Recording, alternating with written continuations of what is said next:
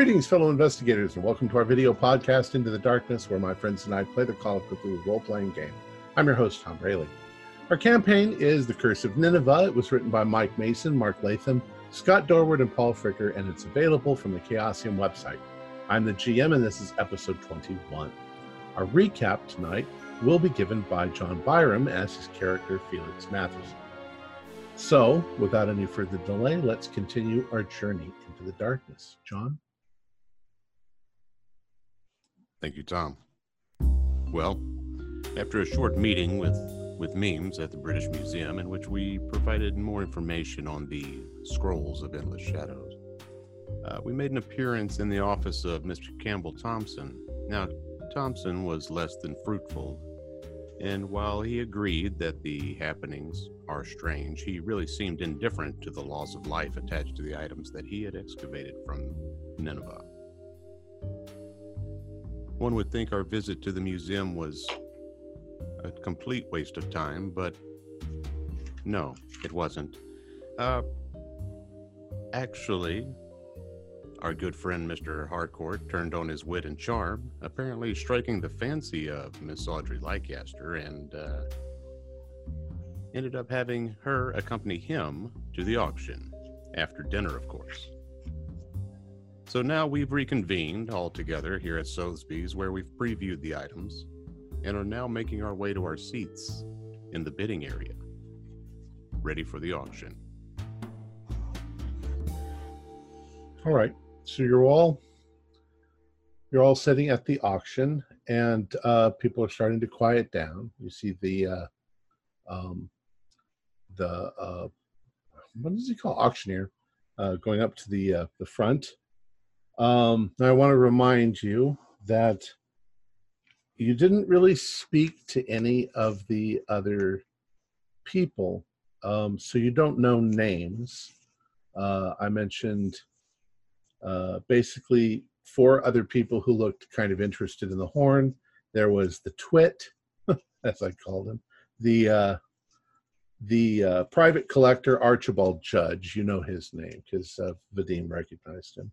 Uh, there was the bald fat guy, and there was the rather exotic looking, uh, we'll say Italian lady. And there were, of course, other people in the audience that uh, that you didn't necessarily think were that interested in it. Um, so the auction begins. Uh, they bring uh, from the the other room where the where you viewed. Uh, the first thing they bring is the mirror. Uh, this mirror is was reputedly used as a scrying tool by the notorious Victorian magician Aldous Dashwood. Uh, this is a large, tarnished silver mirror cast in a Baroque style. Uh, legend has it that Dashwood himself is trapped within the mirror. Uh, the bidding is going to start at 100 pounds.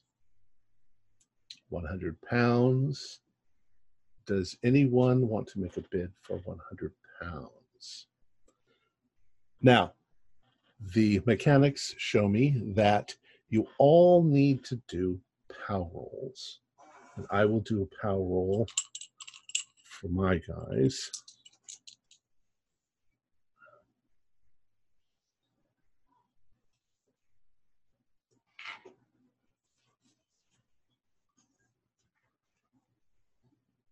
All right, who failed? I failed. Okay. And what scores did you get? I rolled an 80 out of 60. Okay. How about you, Vadim? Did you fail? Yeah, I got 81 out of 80. Okay, so you have the worst one. Um, Vadim, you actually raise your hand. Uh, 100. 100 going once. Well, that doesn't happen yet. Uh, immediately, other people start bidding on the mirror 100, 110, 110, 120, 130, 130, 140. Do any of you want to bid on anything else? No, but I have a question. Did I raise my hand also with a failure? No. Okay. the, the worst one, the the worst failure is the one who raises his hand. Um, Vadim, do you want to continue to bid on this item or not? Okay. No. So eventually, the mirror goes for three hundred and some odd uh, pounds to none of these people on your list. Okay. Uh, the next item up for bid is the Dictionnaire Infernal. Uh, it's a first edition of the book by Jacques Collin. Uh, it is in French, and uh, it describes the major devils of hell and the invaluable and, and uh, is invaluable in black rituals of binding or summoning. Uh, bidding starts at 50. 50. Um, are any of you guys interested at all? Okay, there you go.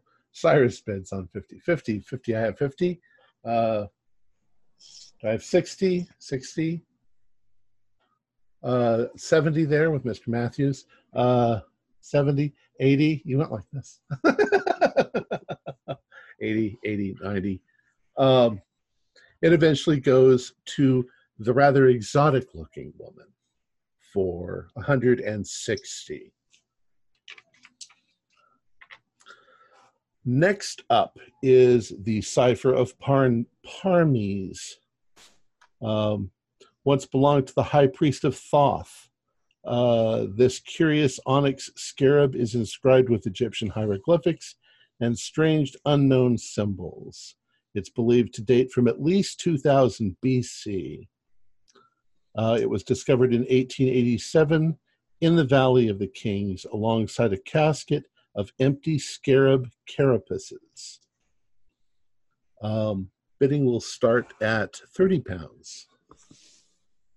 Uh, 30 pounds, uh, 35, 40, 45, 50, 50 pounds, 50 pounds, going once, 50 pounds, going twice, uh, sold to Mr. Gamontopol. They don't know what your name is, so.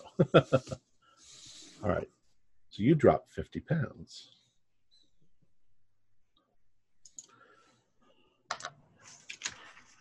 The next item on the list is the Horn of Alu. The Horn of Alu uh, is an ancient Sumerian artifact from Nineveh. Uh, its complete provenance is not entirely known. It was currently in the possession of a Sir Walter Clark, uh, who has since passed away, and it is being passed on by his family. Uh, bidding starts at 100 pounds. 100 pounds. 100 pounds. Uh, 200. 200 pounds. 200, 300. Um, 300 pounds. 350. Four. 400 pounds. 450 pounds. 450. Um, now at this point, we'll say that was like the round one.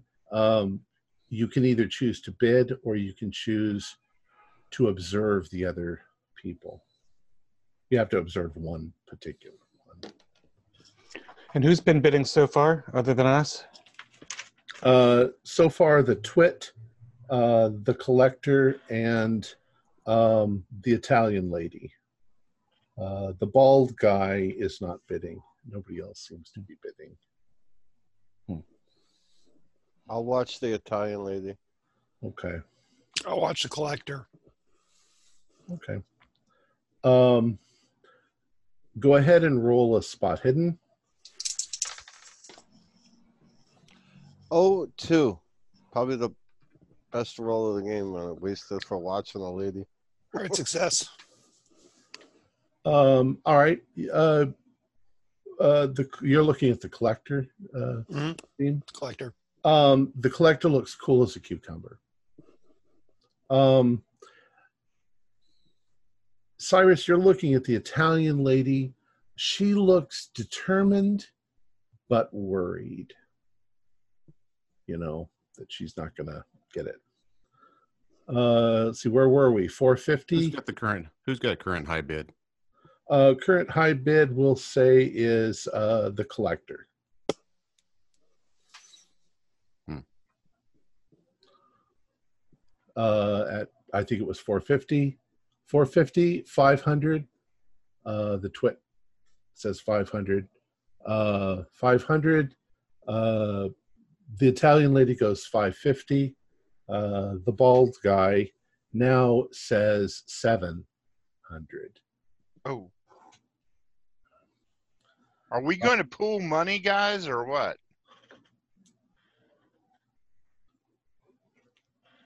Seven hundred. We have seven hundred. Seven hundred. Seven hundred. We have seven hundred and fifty. Seven fifty. Do we, uh, do we have a bid? Uh, now the bald guy bids uh, eight hundred. Uh, eight hundred. Yeah, we'll go nine. Uh, we'll have 900, 900. Um, all right, we'll say that's another round. Do you want to bid or do you want to observe? I'll observe the bald gentleman. Okay, go ahead and roll your spot hidden. 88. Fuck. No, I failed. He, all you can tell is that he still seems just completely, Blank. Yeah.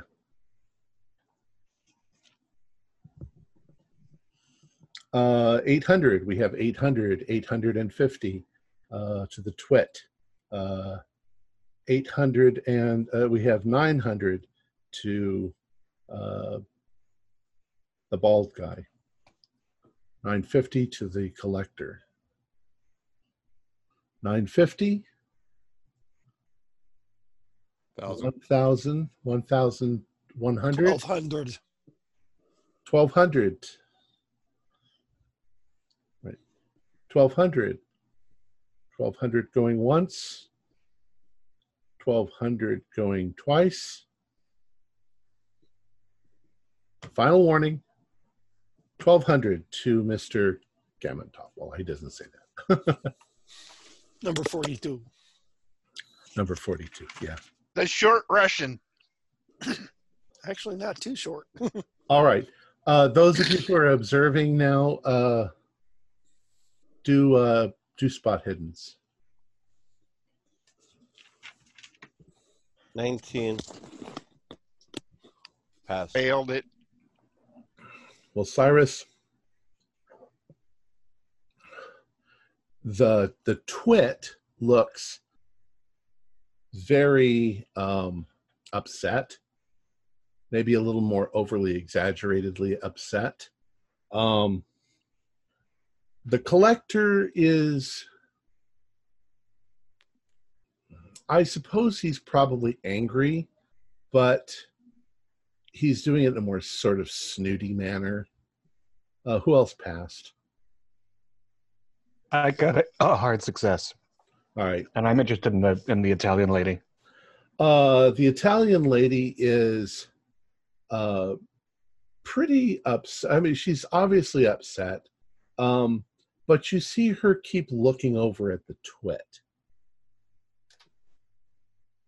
Okay. Um, who else passed? Anybody else? Um, I'll just give you that the bald guy also looks well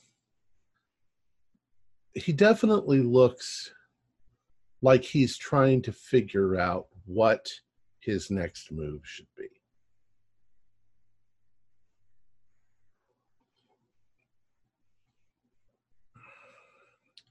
Um, the rest of the auction goes what you'd expect. Um, the trinkets go for for what you'd expect, and then the final item gets sold, and the auction is concluded. Almost immediately, uh, Vadim, mm-hmm.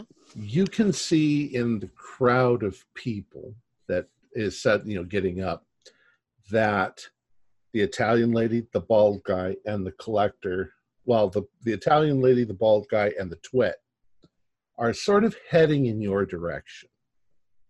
Like they would really like to speak to you hmm about your purchase.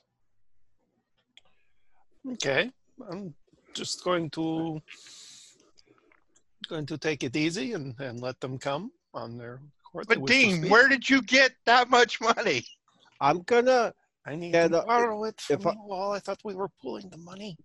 if I notice that, I'm gonna get up and kind of uh, walk. I'm gonna walk with the that group. Like say the like the lady and the guy are there. I'm gonna stand next to them and confront Vadim also, almost like if I'm not with everybody. hmm Okay. Well, I Um, got your I got your bag, Vadim. I got I got money. Okay, I only need a little bit more. Now, once should- they, once they all circle up on Vadim, uh-huh. obviously I'm not coming up there with that group just yet. Once they do circle up, Hmm. I want to reach through them, shake Vadim's hand, congratulate him on his purchase, Oh, well, and at thank the you. same time, at the same time, attempt to pick the pocket of the Italian woman to find out anything I can from her items, I don't think women have pockets. whether it be her purse or Okay. whatever. Um, go ahead and do a, a what is that? Sleight of hand. Sleight of hand. Yeah. 11 on Nice. 63. All right. That's extreme. So, so yeah. So you're sort of getting in there. You you shake Vadim's hand. You bump into the woman as she's standing there. Um, and uh, you manage to lift her, probably her pocketbook, out of her reticule. Um, uh, and what are you going to do? Just sort of step back, take a look at it, and then put it back. Yeah, I just want to do a quick check to see who she is. All get the right. rundown on her. And then immediately I will put it on the floor and then pick it up and hand it back to her as, uh, ma'am, you dropped your pocketbook. Okay. Um, you see that her name is Mafalda Violet. Violet. And from the date on her ID, she's probably 38 years old. Um, oh, oh, thank you. Thank you very much. Yes, ma'am. And she's got a, I didn't do it, she's got a definitely an Italian accent. And, but uh, she's turning back towards the Vadim. All right, the first one to sort of get to you, Vadim, is the, the twit. And he's got a big smile on his face. And he's like, he's like, well, congratulations, well done. You did so well. Oh, well, thank you very much. I do appreciate it. Uh, my name is Odie Mortimer. Oh, yes, uh, Vadim Gamatov. to- Well done, well done. Now, I I would very much like to speak with you, and and perhaps I I know that you had your heart set on the object. I I would so much like it for my collection. I'm I'm certainly willing to make you an offer for it. Well, Uh, um, if perhaps something outside of the uh, auction. I, and Well, I give my card. indeed. Perhaps perhaps we could have lunch tomorrow or something like that. Um, tomorrow is, is a little inconvenient, but uh, do call my do call my uh, valet, and he'll uh, he'll he'll arrange for a meeting. Of, course, of course. Here's my card, and he hands Yeah. it to you. And uh, I do you give him your card? Yes. All right, he takes your card. And he says, Well, I hope that we can do business with each other. Probably Oh, perhaps. just want to want to, to, to take a crack at it. You, Mister. Yeah, that you yes. And the, the bald headed guy is kind of like Well, sir, I am very much interested in uh, possibly making you an offer for it as well. Uh, my my buyer uh, was very much interested in, in acquiring this piece, and uh, perhaps we could uh, make a make a deal. Perhaps uh, I could arrange a meeting between you. Oh, no problem. Here's my card. Uh, do get in contact with my valet, and Certainly. he'll, uh, he'll make an arrangement. Um, uh, Mafalda, she looks charming, and she's like, "Oh, you did you you did so well, uh, uh, Mm. Mafalda." And she introduces. Mm. Are you a married man? Um, not quite, but I think that might be something that will be happening in the in the near future. I do have uh, someone who uh, we just have not uh, made the arrangements yet.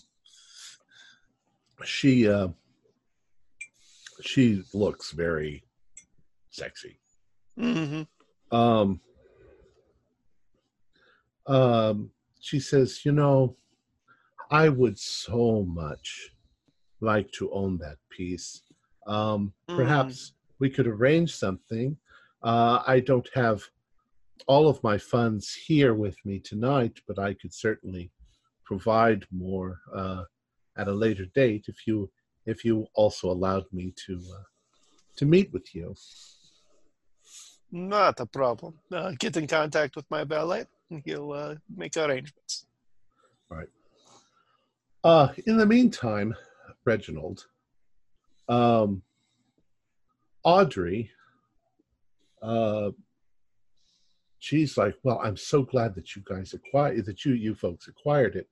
Um, uh, you're are you you're going to give it back to the British Museum, aren't you? I mean, it's the whole reason why I'm here. It was illegally obtained from us. Uh, my dear Ms. Leicester, please call me Reginald. Yes, Reggie. Um, we certainly, as a, as a group, feel that it's the utmost, of the utmost importance that that artifact uh, gets to where it belongs. There uh, is some question about it being safer uh, in its uh, land of origin than in British hands. Oh, but you know, well, perhaps, but certainly we should be able to study it and uh, document it. And I thoroughly agree. I'm, I'm quite curious to see how the uh, process of translation will go. I hope we can pull Mr. Memes away from his current obsession, perhaps get some nice bone broth in him and set him to the task. But it was awfully a entertaining evening, didn't you think? well, yes, quite a lot of interesting things. And Vadim seemed to get, come away with two objects. Yes, so his uh, personal desire as a collector shall also be somewhat satisfied, even if he doesn't get to keep the horn. Um, he did. He looked a little crazed for a minute when he bought that book. Or did he get the mirror? Which one did you get, Vadim? He got the book. I got the scarab. oh, you got the Ah, skin. you got the scarab. Very nice. um, Fuller and Felix. Yeah, go ahead, Felix. Did I uh s- did I take note of who bought the mirror? Do I know who bought the mirror? Um, I thought it was the or uh, the lady. no. Um, Then it was the Yeah, Lady collector. got the book. Lady got the book. Um, I think it might have been the twit. Uh, Odie, Odie Mortimer, who got the Hmm. mirror. All right. What was the Now, what did you need from me, Tom? You mentioned me I and was Felix. just going to have you and Felix both do spot hiddens. all right? Spot hidden. Okay. Ninety eight. Made it. Okay. Well, 30, Felix, 34 out of 74.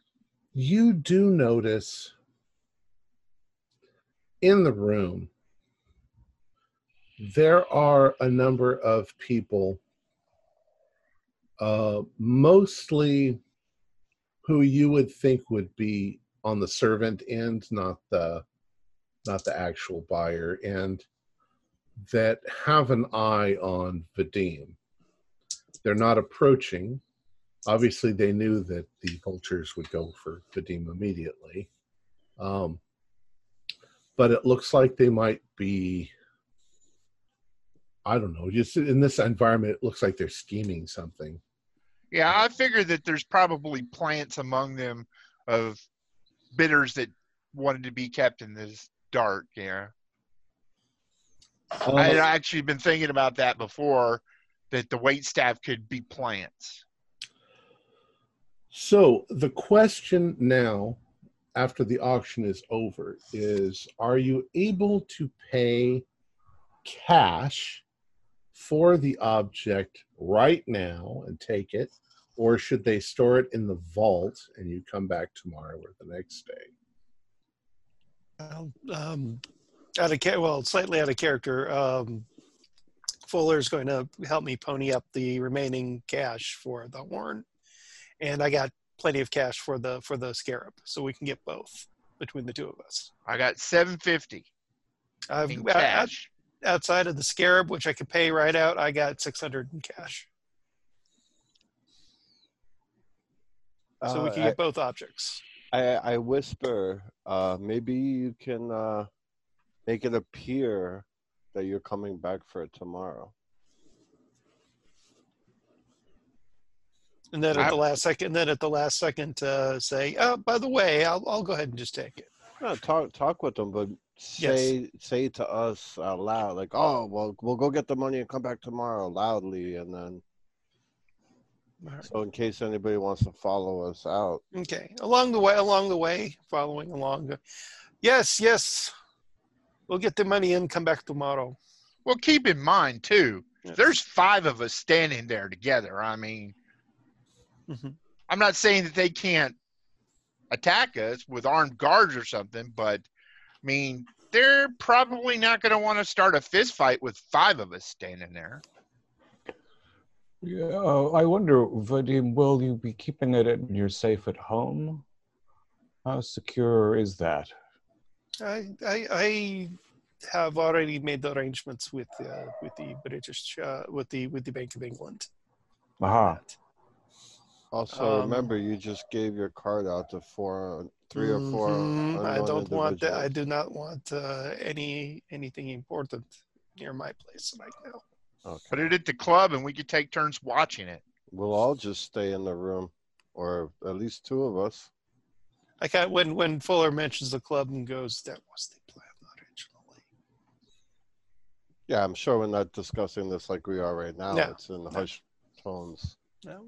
In Actually, kinda- let's- when when when we're at a, a stage the thing is i'm kind of making the hushed tones being that uh, we're going to put it in a vault at the bank of england and make it known to the guys that we're actually going to keep it at the vaults at the wentworth club. I say so, so in case if anybody's like eavesdropping what they'll hear is that it'll be at the bank of england. I say we grab it and run. i do agree uh, expedience would be a good measure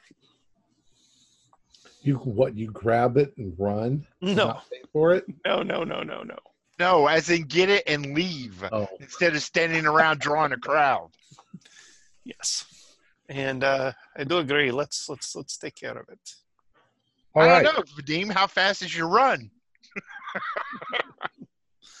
not really run, but uh, lead with experience, as I said.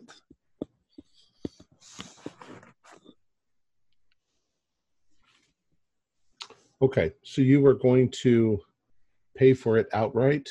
hmm Between the two of us, and then I got enough to pay for the scarab. All And that's where it's going to tap me out. But Well, when the transaction takes place, uh, there are a number of Sotheby's guards hmm right there. They don't allow people to be standing there watching it take place. Um, but the horn of Alu is placed into a box, you know, that it was transported in, and the uh, scarab uh, likewise. okay, And they're just similar boxes, similar size, or no, it's completely different size. The Okay. horn is the horn is much All right. larger than the. right? How big is the horn actually? Well, it's a cow's horn, so Okay, I mean, so it's full size. it's a bull's horn. Yeah. I'm wondering if we could get an artist to copy it. Doesn't have to Doesn't have to be 100% accurate, just close enough that someone scrounging in a room would grab it and take off running with it. Tom, what time of night or day is it? Uh, the auction began at what? Eight o'clock? Was it? Hmm. Sounds Is, about right. I'm wondering if there's any locations open where I could go and pick up some canvas bags or suitcases or something right now. Stores? Not at this time of night. No. Uh, who lives closest to here? Maybe we could, one or two of us could run to the house, grab a couple bags or luggages, and come back, and each of us have leave with a bag.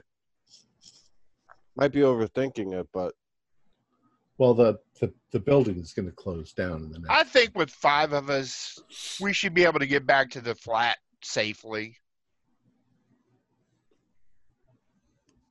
and you're going back to Vadim's place. No, going to the Wentworth Club. Oh, okay. All right. And from the Wentworth Club, perhaps we could all leave carrying an object.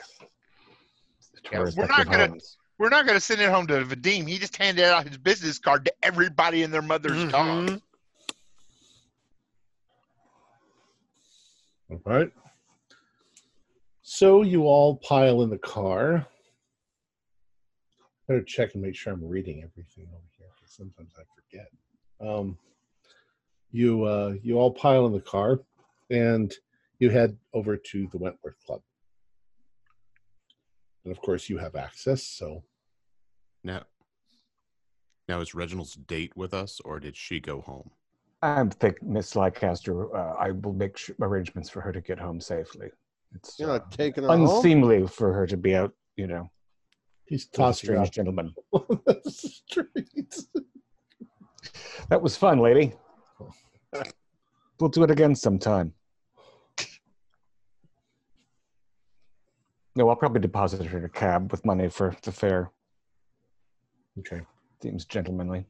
Let's get a good look at this horn. Well, you're in the cab, you're gonna look at it in the car in the cab. Oh no, I thought we were back at uh, the club. Okay, so you're back at the club. Uh, now where are you going to go in the club? to the room that we've been using. Upstairs. Yeah. All right. Uh, there are people about, of course, the Wentworth Club, uh, just like there always are. Uh, you head up to your office, your office, and you uh, uh, you step into the room and you set it on the table. Um, the horn of Alu is obviously some sort of a ceremonial horn. Uh, it, I guess, in theory, could be blown like a musical instrument. Uh, it has gold and jewels encrusted on it, and tiny little um uh, cuneiform Writing. writing all over the inscribed into the horn itself. Any uh, quick impressions of familiar names you'd like on the in the writing? Well, yeah. Um, it it's. I mean, you can't read it, but you can read bits of it. Uh, it's definitely dedicated to uh, uh, Alu and. Uh, I forget if it's. How does it go?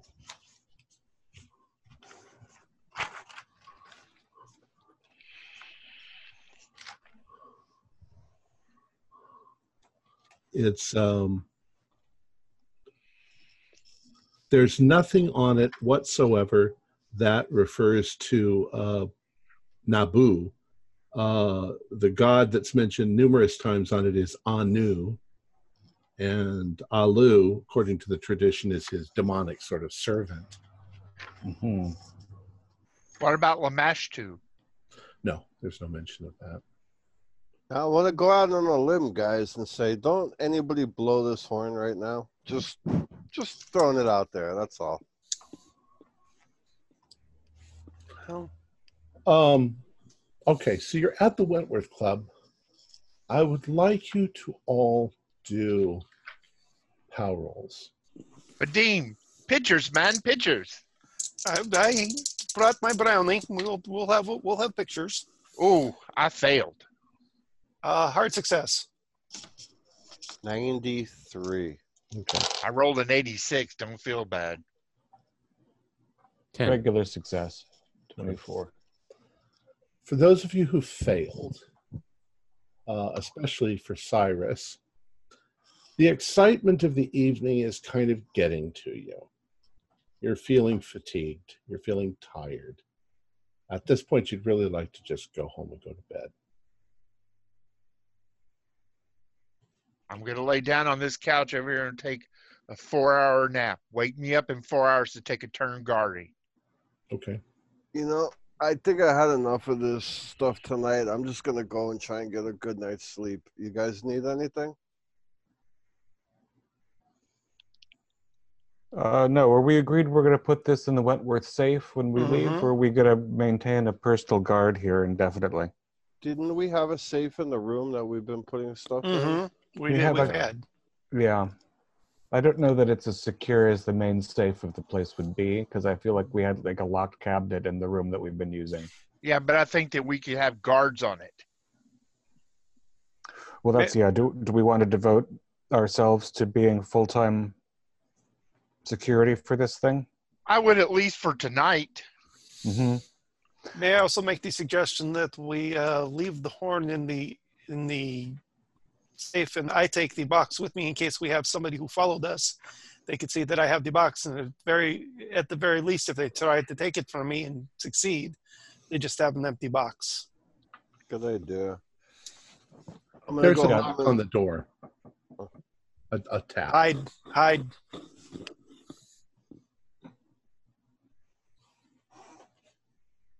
You all I- are hiding.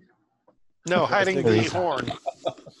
All right. Uh, D- Cyrus, did I see you go over and open the door? Yeah, after he Right. puts the horn away, I'll walk over and and It's uh, it's Theodore Rayburn Price. Okay, and he comes up and he says, "Well, gentlemen, how did the auction go?"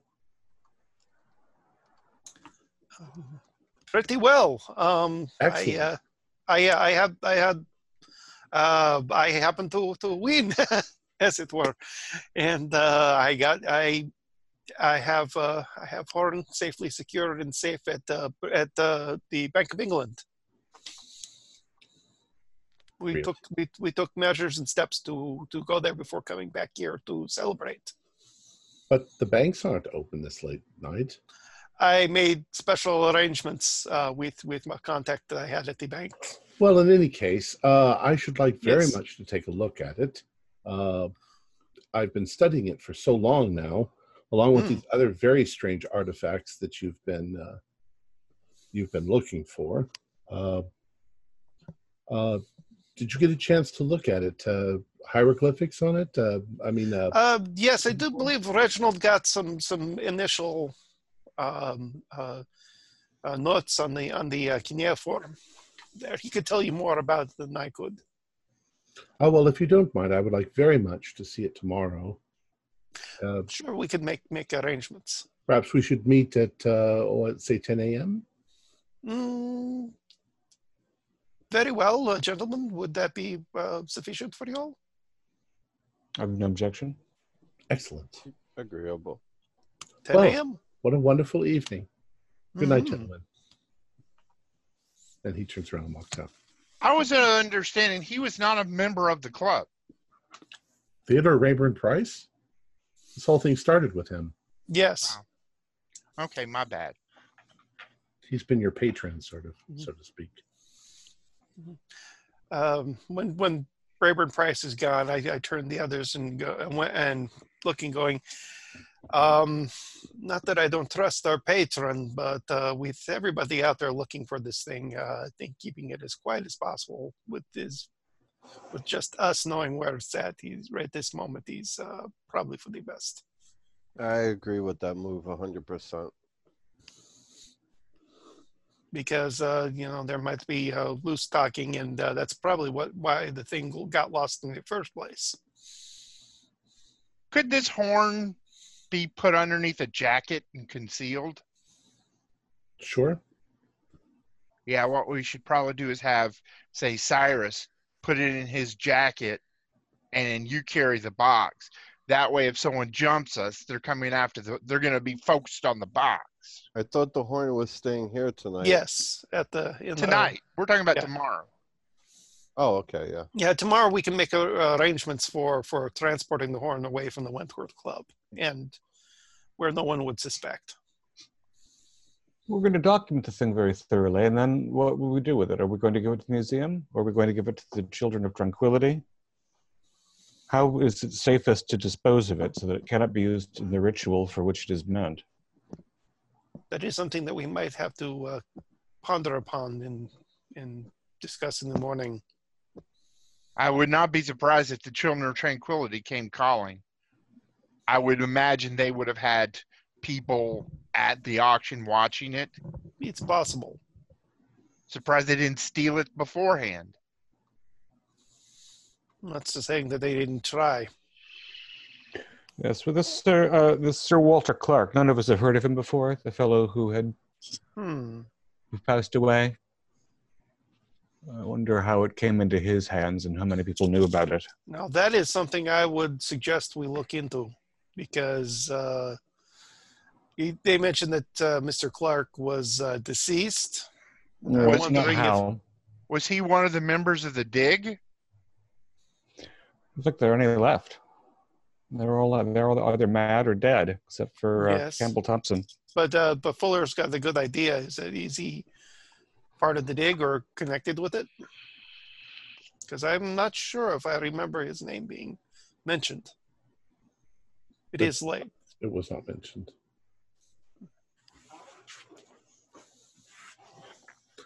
All right, so let me see if I understand this. Fuller is asleep on the couch, uh, or he's going to be sleeping on the couch.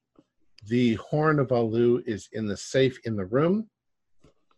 Okay, and the the rest of you four are going to to what? Go home. I'm taking the box with me and a very very. Uh, I think two. Sorry, I don't mean to. Mhm. Two people should stay in the room.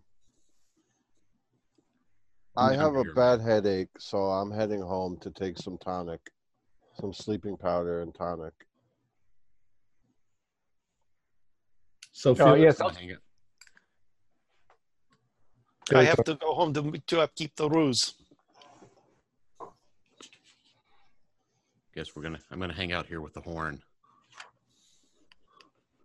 Uh, all right, let's play a few uh, hands of cards, small stakes, but at least we didn't blow 600 pounds apiece. Um, Yeah, we pushed it all on Vadim. That was pretty smart of us, Reginald. Well, I want you to realize too that that's a lot of money mhm.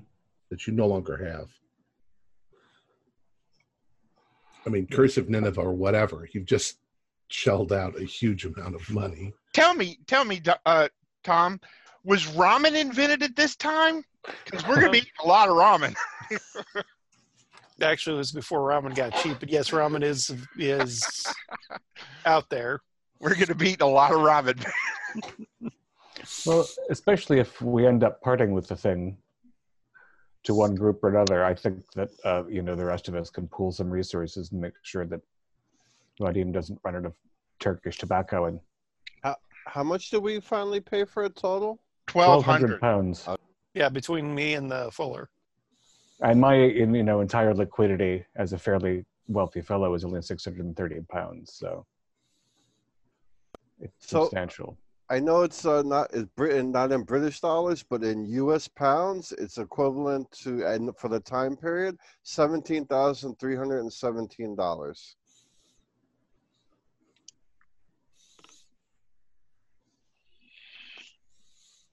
If uh, if you're worried about uh, about uh, my financial well-being, being uh, if necessary, I can I can get some line of credit, as you say, but uh, I shall be fine for a while. But but uh, I will be eating I will be eating curries for for a good number of months. I just thought that it was amusing that Felix leaned forward and unmuted himself so that he could go.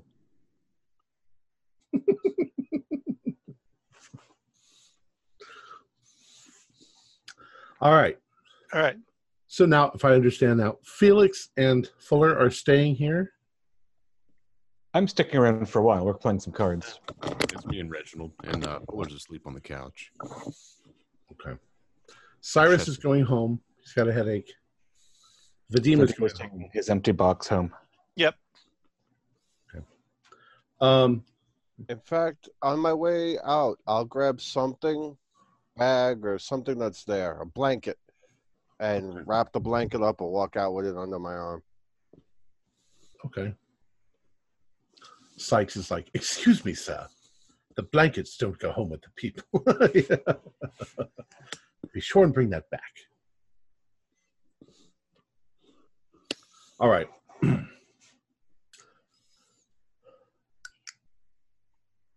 Cyrus, you go home. Uh, you take some tonic, and a- as you get home, um, you you feel better. I mean, your headache kind of goes away, um, but it's still late, so you go ahead and go to sleep. Um,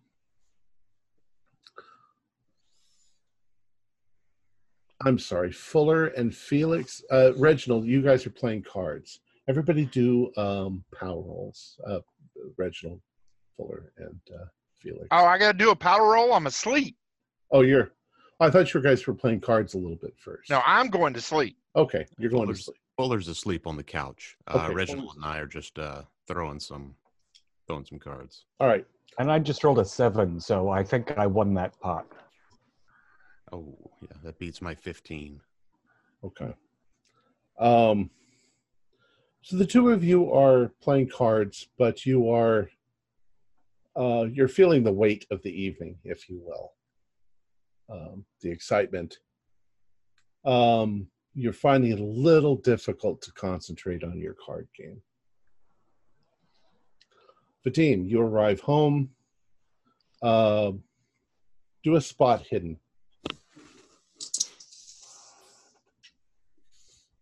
Um, uh, hard success. All right.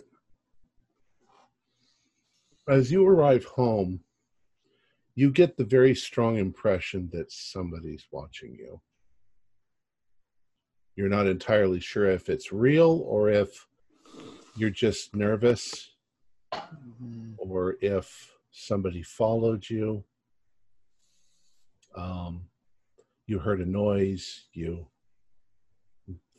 thought you saw a shadow, but you're not 100% sure. I'm cautiously um, going to approach my home, but kind of to the side, see if anybody pops out. Okay. You And do notice that truck that's backing up over in the background going, Hmm, um, I didn't know they put klaxons on trucks. That is uh, rather uh, ingenious. you you don't see anything, but Mhm. your your spidey sense is tingling. So. Mhm. you're not sure if you're just freaking yourself out. I'm going to quietly slip in the alleyway next to my house and uh, go to the back door. Okay.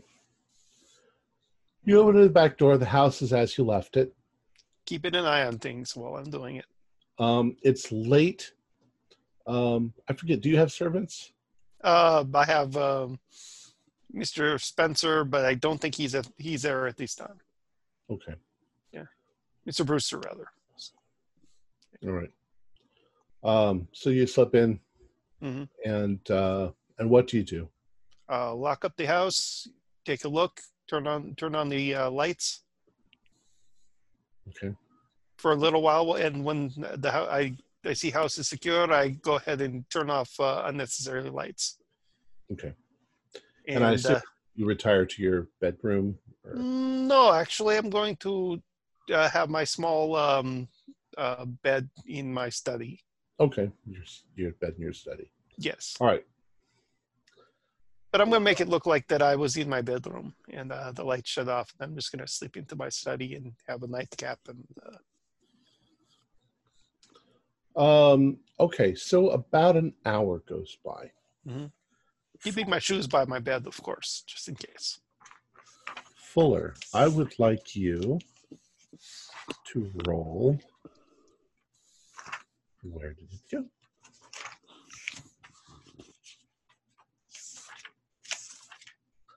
I would like you to roll a 12 sided dice. Hey, we get to roll a 12 sided dice. Wow, what's a 12 sided dice? Okay.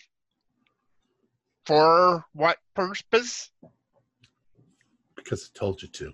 I rolled a 12, I mean a 10. A 10. All right.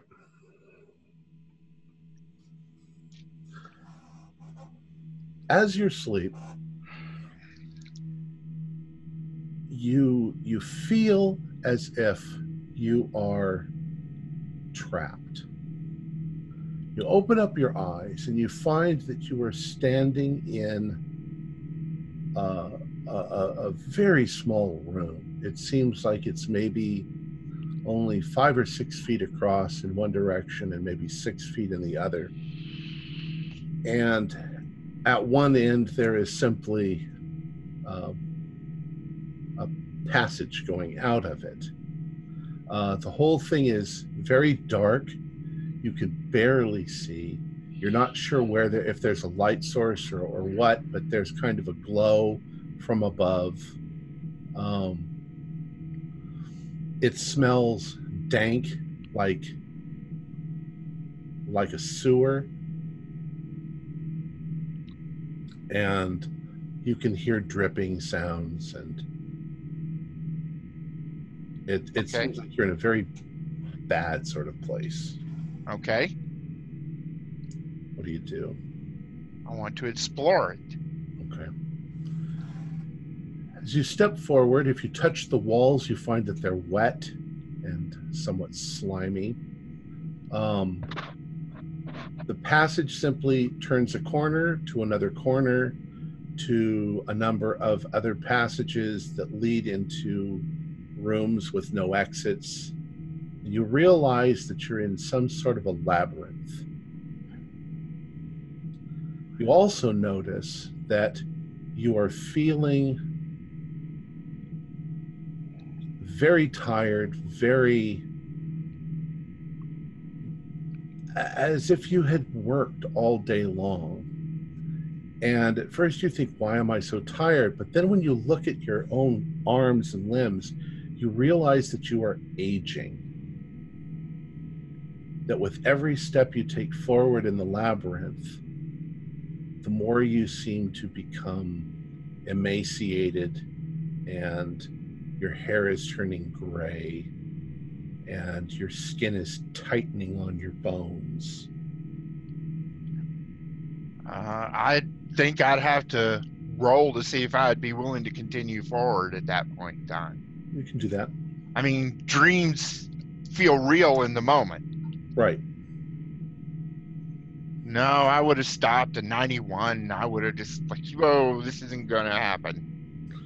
Well, you realize that there's no way out, that there's no escape. You realize the walls are too slick and slippery and slimy to climb up, although it does look like the way out that you should be able to climb up onto the wall, only it's about 15 feet above you, and there's just no way for you to reach it. Um, you begin to get a sort of anxiety attack, panic attack, and the next thing you know, you're running through the labyrinth. And I would like you to uh, do a sanity roll.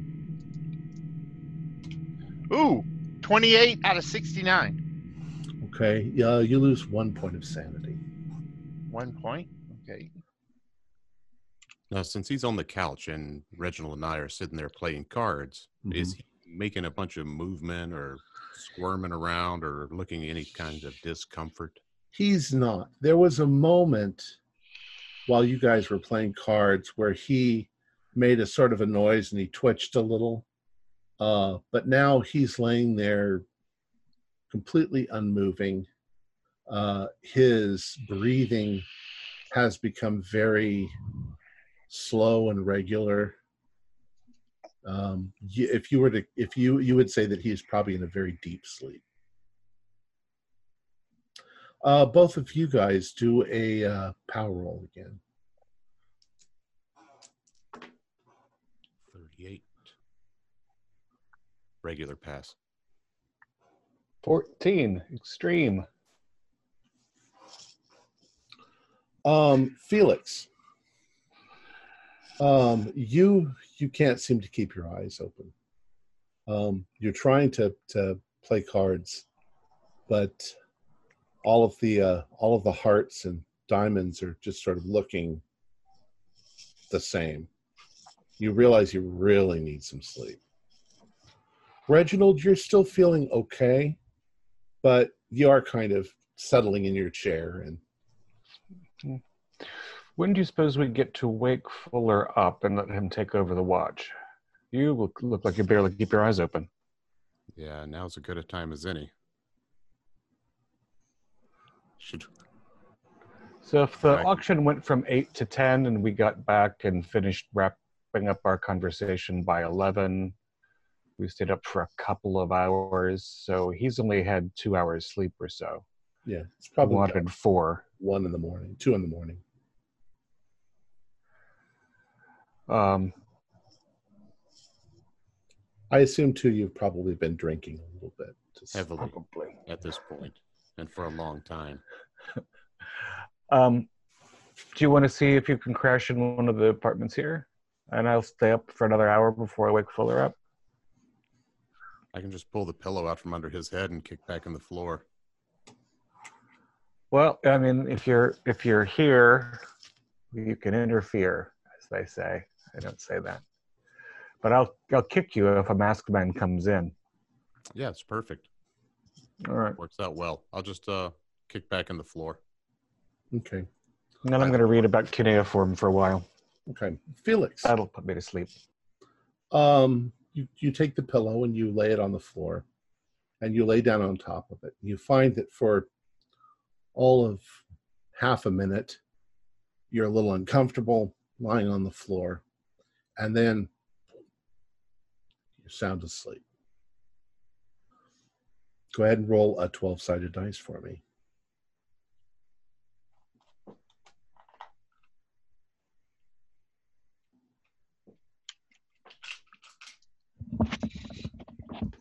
It's the one with pentagons all Got over it. it. Got it. Five. Five. Okay. Um,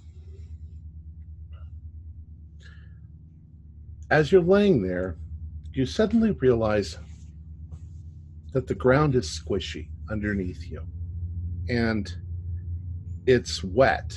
And as you open your eyes, you find that you're completely surrounded by mud. It's raining and there's a lot of noise going on. And as you look around, you realize that you are in a trench out in the middle of a battlefield during World War One, during the Great War. You're not sure how you got there at first, but there are explosives going on around you, and there are gunshots cracking. What do you do? Gonna look. I'm- I'm in the trench. I'm gonna look for uh for cover and see where see if I can get get in some kind of protection. Okay. Well, you notice there are soldiers near you that are firing. Um, you immediately get yelled at by somebody for deserting your post. Um, you do realize you have a rifle in your hand. Um, so you you begin firing, um, but you're afraid. You you really want to run. Do a luck roll.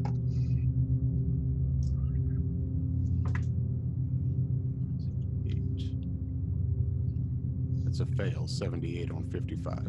Okay. So you're you're shooting, and the uh, soldier next to you suddenly uh, makes a loud "ah!" reels back, and falls to the ground, blood squirting from his head. Um, then you see that the one next to you also gets hit. He gets hit in the shoulder. He falls to the ground, and you can see he's he's screaming. He's calling out for his mom. And as you sort of glance down at him, you feel a bullet graze the side of your head. And for just a moment, you go dizzy and you fall back onto the ground next to your dying comrades. And you can't move. You see things going on around you. You see the other soldiers continuing to fight. One of them actually grabs a hold of your body and shoves it out of the way. You find yourself sort of pressed down into the mud and the slime, and you can't move. And this seems to go on for hours until the sun comes up. And then they're grabbing a hold of your legs and they're dragging you through the mud, and you still can't move. And they're dragging you towards an open grave where they're throwing the other bodies. And they fling you in on top of this pile of corpses and they start filling it in with dirt. Go ahead and do a sanity roll.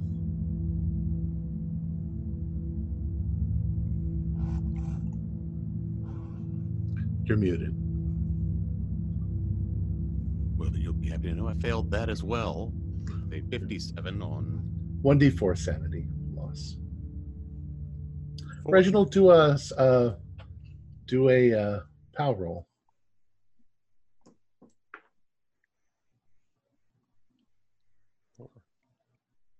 Oh, five.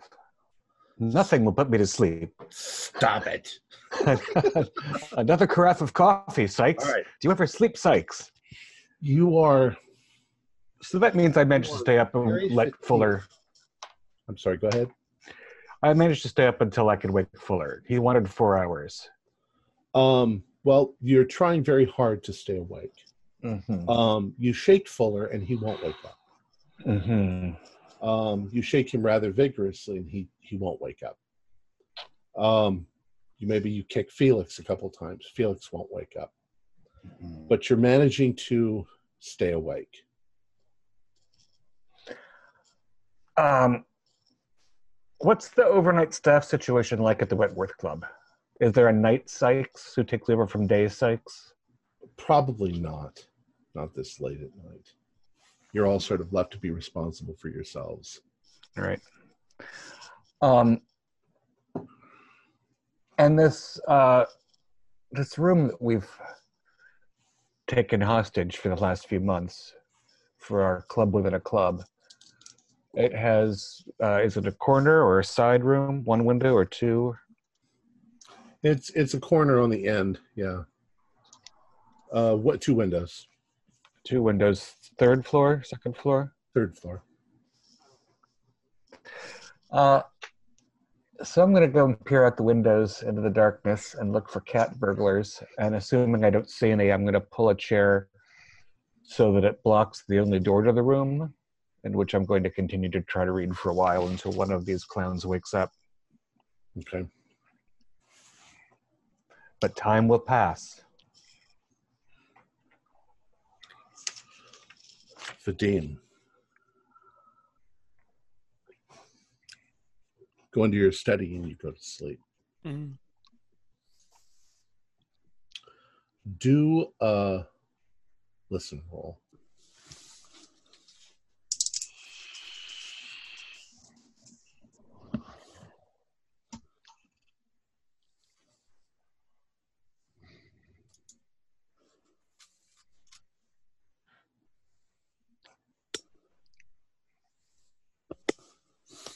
Nope, failed miserably.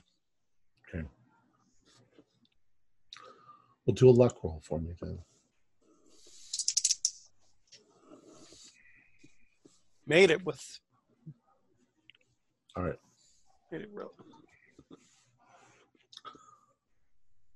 So you're sleeping there. You begin to have some rather odd dreams. Um, you're in a field. Uh, there are. Uh, it's an oddly beautiful sort of field, except that there's something wrong. You're not quite sure what it is. Uh, you you look towards the edge of a forest. It's over at the side, and you can see people moving in and out of the trees in a very peculiar manner, um, almost like they're they're they go around a tree and then back in, around a tree and back in. They're moving in snake-like patterns.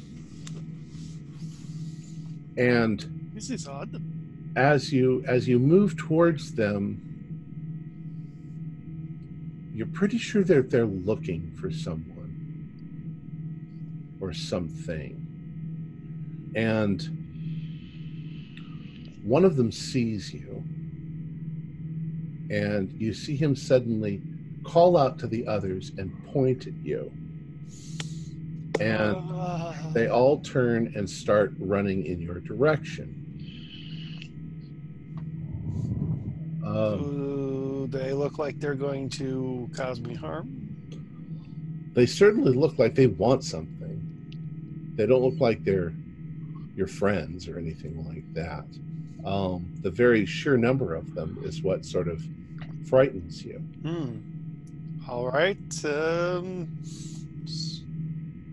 let them come to see what they want. All right. So they run forward and they begin to surround you on all Mhm. sides. And the effect is rather odd. The, the effect is like you can't breathe. Like like there's somehow, even though they're not touching you, uh, Hmm. you're being restricted. You're being you're being pinned down like like like you have a sheet or a blanket wrapped Hmm. around you. And you suddenly open up your eyes and you realize that you are in bed and there are two men on either side of you that have you pinned by your blankets into the bed and one of them holds up a knife right in front of your face and he says where is the horn of alu what does he sound like?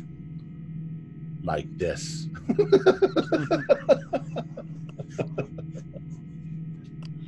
Where is it? Tell us where it is. They don't sound Arab or, or I mean, uh, uh, like Mhm. children of tranquility. Or how are they dressed? As best Can't can see; it's kind of dark. Okay. You're sort of they're blocking your view. You're staring up into their faces. Tell us, or we'll kill you here and now. Vault 12 at at at at at at, at the Bank of England.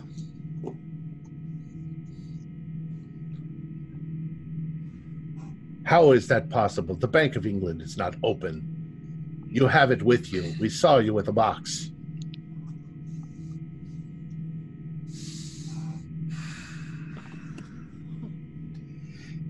In Box Box's ruse. I ha- I have friends of my father at Bank of England. They let me in. They arranged to, to, for for for for for Vault.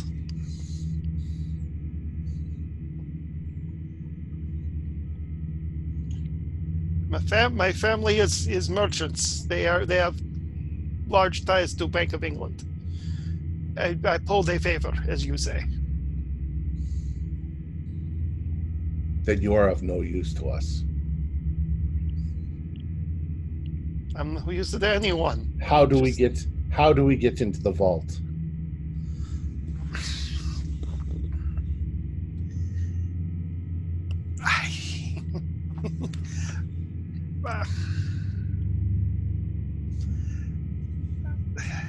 I don't know if they would allow you to, except with me, maybe there. The other one says, I don't believe him. I believe it is here somewhere. We will have to search the entire house, tear it apart to find it. I, I'm telling the truth. It is not here. It is at the it is the Bank of England in, in the vault. Like I like I said. do you want to attempt to do anything, Vadim?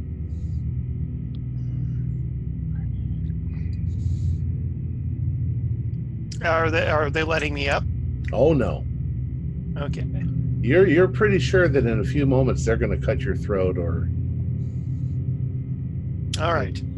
If it's pretty if it's pretty much um, a given, uh, I'm going to struggle to get out and try and, and sock sock one of them. All right or or grapple them. Go ahead and do a brawl roll. All right. Not one of my best skills. okay.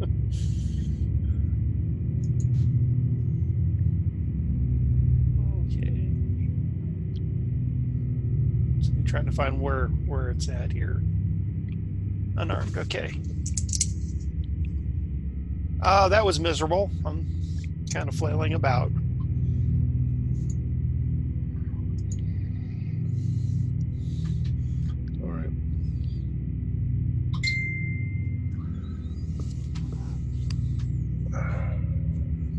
17. Um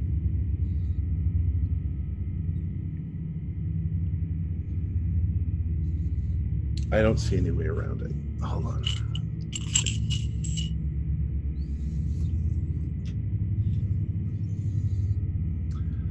He takes the knife. One of the, the guy with the knife takes the knife, and he jams it into right here into your shoulder. Uh, so Ah! He does six points of damage, Ouch. and and they've kind of got you by the throat too. I mean, they've they've got you pinned. Tell us where it is, and we'll let you go.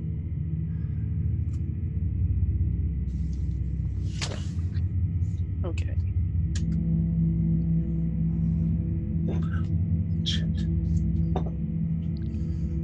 I just rolled a skill roll. Tom fumbled. on my mouse. Very well.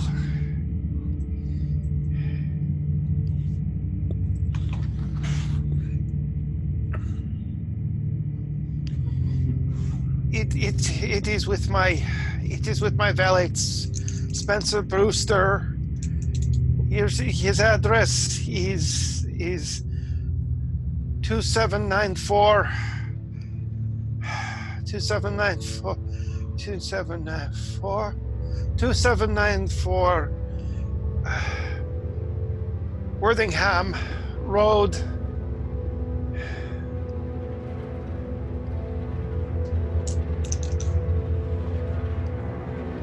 Um,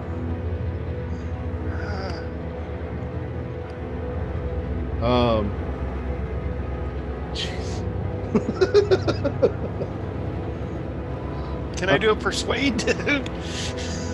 uh, yeah, no. no. Okay. Um,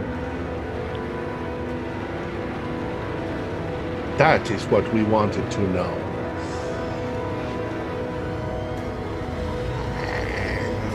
And they cut your throat.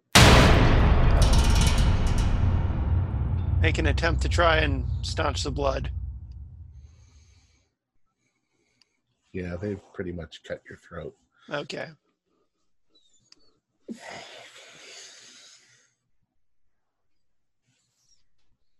I'm sorry. No problem. Not much I can do. Oh, I'm sorry about that cut throat. Well, um, Reginald, uh, you managed to stay up until about four o'clock in the morning, maybe five o'clock in the morning, and you're almost, uh, you're almost asleep. You're almost falling asleep when uh, both Fuller and Felix at the same time suddenly start up off of the their bed or the couch um, and and both yell out quite loudly as if they've had horrible horrible nightmares they're almost in fighting mode when they wake up Man, man, man, man. It's it's, it's all right. We're still no no one's come in. Did one of you wake the other one up? It, I don't know. Terrible dreams. Uh, terrible. Dark. white as a sheet, both of you. Um, let me, uh, there's uh, brandy in the corner. Let me get you a little brandy. I tried to wake you earlier, but you were dead to the world. Yeah, yeah, it's ironic you should say that. That's how it was in my dream. The the dreams seem very vivid and real to you, and you're still kind of reeling from the the sanity loss. Yeah. Yeah. Yes, here. I- Try to hold your hand steady while I pour the brandy. You'll spit it all over yourself. Did uh, was it like the um, the Naboo Ascendant dreams? No, this was more worldly, I guess would be the best way to say it. It's more realistic, more um so, something that could it was it wasn't so grand. I was in the trenches. Hmm. Uh Did you serve in the Great War? no. No, no. I was far my family was far too wealthy to put me through that. But I had heard stories, of course. Hmm.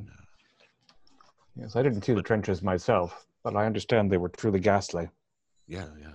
The one that that it, it was everything. I could smell it, hear it, feel it. The the mud under my feet, the the shots being fired, the percussion of the of the explosives. Everything was so real. To my right and my left, both men were were taken out, Hmm. and then it was my turn. It was my time, and and I felt the uh, the bullet hit my head. I was conscious though. I was in my mind. I was able to watch everything that had happened, and I laid in that mud, watched the sun come up, but couldn't move. My body was just it was it was dead. Later, they came through. They were clearing the bodies, mine being one of them, and they carried me to an open grave where I was thrown upon a heap of dozens, if not hundreds, of other corpses. And then the dirt started falling. They just filled it in right on top of all of us. I'll have a little bit of that brandy myself. Yeah. Fuller, what what disturbed you? I dreamed that I was trapped in a, a maze and I was aging. I don't look decrepit, do I? No, Okay. just just a little shaky from the the horror of the dream. You are pale. Um, I'm thinking the horn acts like the statue did to us. so we need to get in touch with the Children of Tranquility sooner rather than later. I like to get the thing well documented first. Um, I don't know. Maybe if I go home to sleep, it won't uh, affect me. We were only affected when we possessed the Naboo ascending. Uh, do you think you're up for uh, maintaining the watch for the next few hours? Yeah. I expect Vadim and Cyrus will be here pretty early if we've got a 10 o'clock meeting with uh, Rayburn Price. So I'm going to see if I can get a cab home. Okay.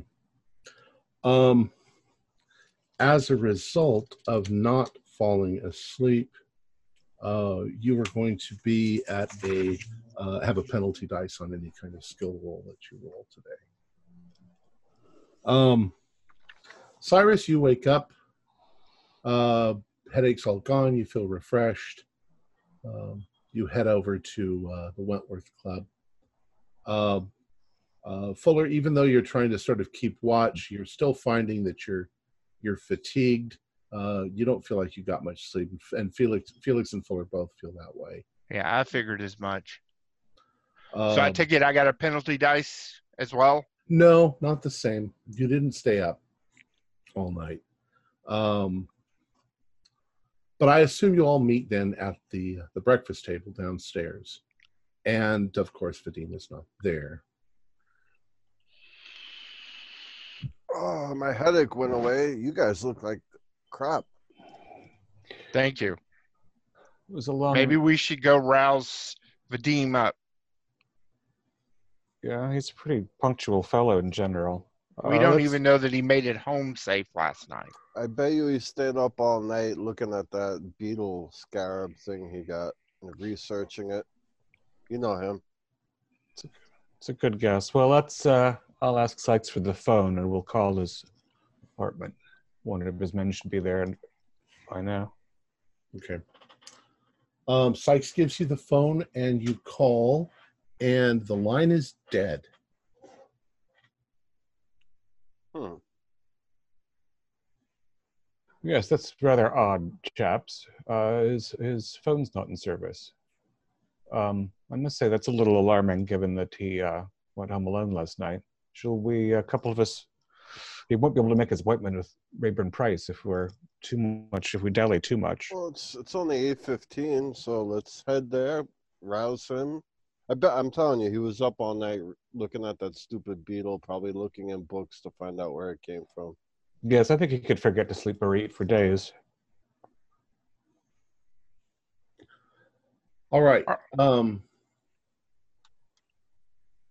so you all pile in the car and you head over to Vadim's, and you know something is wrong when you are down the street and you see a number of police cars there, and it looks like something horrible may have happened. Well, we go up. He's our he's our colleague, so you know, I mean, Yeah, we've met a fair number of police for the last six months as well. don't mention anything about the statue to the police. They'll want it for evidence. Yeah. Well, immediately as you go up there, of course, I, I'm sorry. There's a there's a crime scene here. Um, This building exactly. A, a friend of ours lives there. uh, are you friends with Mr. Uh, Vadim Gamantov? Yeah. Yes, yes, very much so. Very close. I see. I, um, please wait over there. Thank you. Okay. And uh, after a few minutes, somebody goes out. Now, you guys can all do spot hiddens. Oh, two again. Ooh, oh three.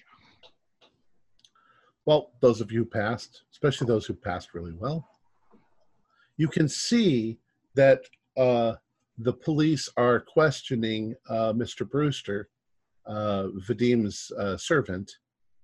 Um, uh, Mr. Brewster seems very upset. He's sitting down. Uh, they've got a blanket over his shoulders. They're handing him a cup of tea, uh, and he's visibly shaking. Um, he's not gonna- within reach. He's over there, and the police are, you know, here. Can I get up and just walk towards him? Uh, you, if you start to immediately, one of the police officers says, "No, we need you to stay here and sit down." Unless he like physically grabs me, I'm just gonna walk over there. Well, yeah, he'll beat you to death with his. Uh, Oh, like he's all right. No, I didn't know if you know. they're they're the police. They're like, "No, sir, you you have to stay here." Um, almost immediately, uh, uh, one of the police detectives. I don't think it's one that you know, but he'll come over, and he'll say, uh, "You are friends of Mr. Gamantov." Yes. I'm uh, very sorry to say that it seems that he has been uh, murdered. Uh, How? It looks like a robbery. What? Um, the the place has been completely torn apart on the inside. Uh, uh, he was found in his uh, bed with his uh, throat cut and uh, stab wounds to his uh, chest. Um, can I ask your whereabouts uh, l- last evening? He's going to ask you all of the questions you would expect him to ask. Yeah. Well, we answer the questions, but we leave out anything in regard to the horn. Okay.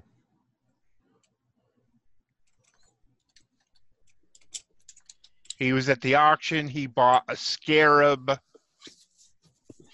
We went to the club. He went home. Um, was there any uh, uh, a note of any kind or something like that at the site I'm, of his I'm murder? that sort of thing uh, has to be kept confidential, but at the moment, it doesn't look like a suicide or anything like that. No, certainly not. Um, Well, I guess, uh, gentlemen, we um, could only but go on with the business of the day. is Um, one of is one of the police officers that we have talked to in the past there? No.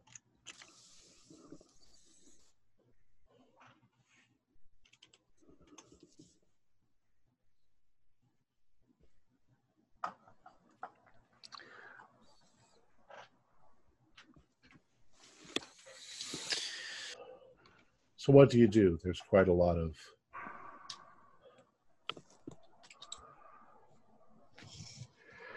Do any of have a combination to that safe or have the key, or was uh, or did Vadim have that? the key at the club. It would have stayed with us. Yeah, most likely he would have left it with whoever was staying on guard. I I want to say I thought it was a combination. Yeah, it's a, uh, it does seem like it wouldn't be one key that since You're right, we're all maybe sharing the office. You can lose a key. You can't lose a Well, combination. just as long as one of us know how to get the thing open is what I'm getting at here. So do we? We're good. Yeah, I should think so. Okay, good, good. There we are. Cyrus is just dead silent since since he heard that. Like not a peep came out of his mouth.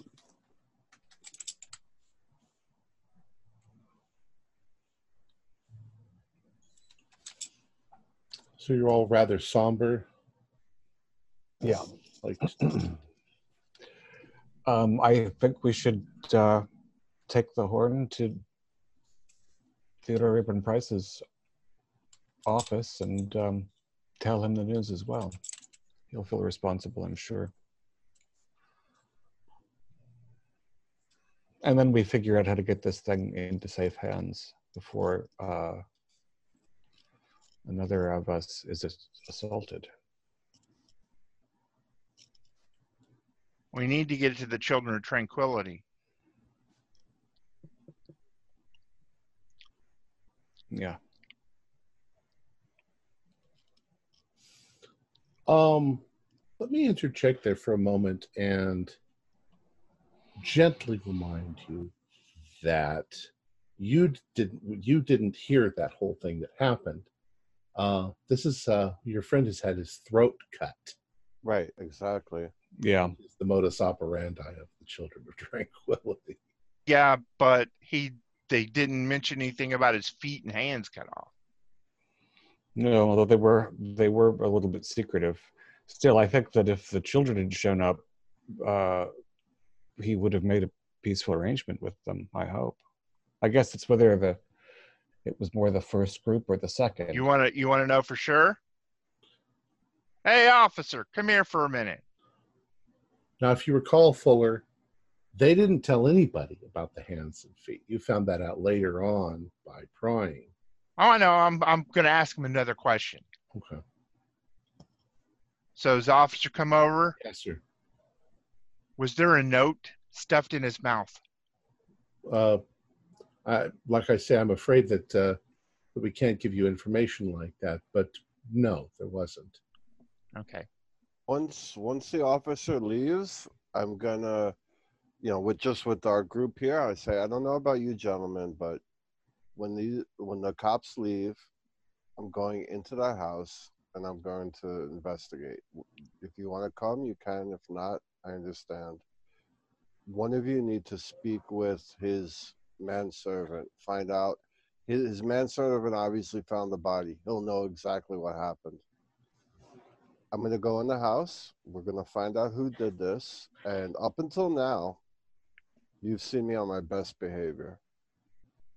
I'm not holding back anymore. Whoever did this will pay, and they will pay fucking dearly. And I, I light a cigarette. When I grab a cigarette from somebody in the crowd, and I just kind of walk away. Right. After a few minutes uh, of somebody questioning uh, Mr. Brewster, uh, you do notice that they walk away. They're continuing with their business. They're going in and out of the house. Um, Mr. Brewster is sitting on a bench just outside the house, as I say, with a blanket and a cup of tea, which he's barely able to sip, but he's by himself at this Can we get to him? maybe. Yeah, maybe if you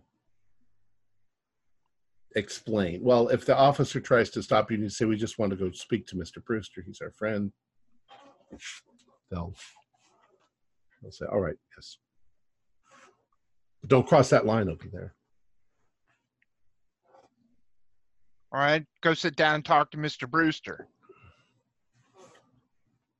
And you can see that Mr. Brewster is shivering. And he looks up and he's like, "Oh, Mr. Uh, Mr. Albright, Mr. Harcourt, Mr. Matthews, Mr. Finley." I What happened, good man? It's just horrible beyond belief. Well, what happened? Well, I came in this morning, as I always do, and I walked in the door, and everything, everything in the entire place has been torn to shreds.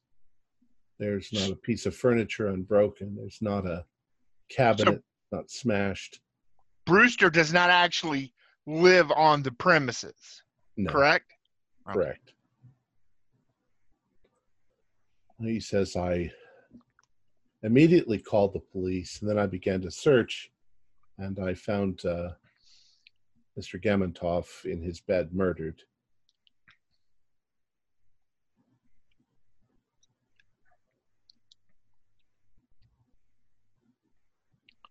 What was You- done to him? Oh, sir, it was so horrible. They uh, they stabbed him and cut his throat. There was blood everywhere.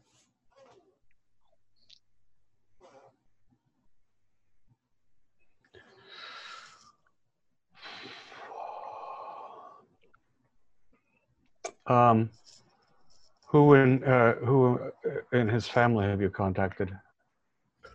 I haven't I haven't done any of that yet. You know the people though. Uh, yes, I believe so. Yes. Mm, Arrangements will have to be made.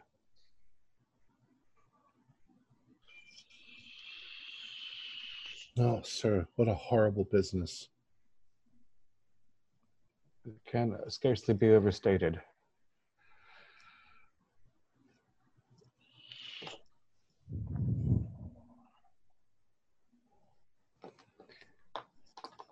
All right. There's nothing we can do here until the police vacate the area. Well, then it looks like that's not going to happen. And I doubt we're going to find much of anything anyway. Uh, they uh, eventually take the body out, covered. You can see the sheet is is uh, bloody. Um, but the place, I don't know how long you're going to stick around. It's it's pretty horrific. But if you stick around long enough, after maybe two hours, they're going to seal everything up so that the uh, detectives can come in uh, and thoroughly go through it, which they're going to come back later today. Yeah, I'm honestly, I don't think we're going to get anything from the crime scene. Um, we could look around the outside of the house and see if there's a window open.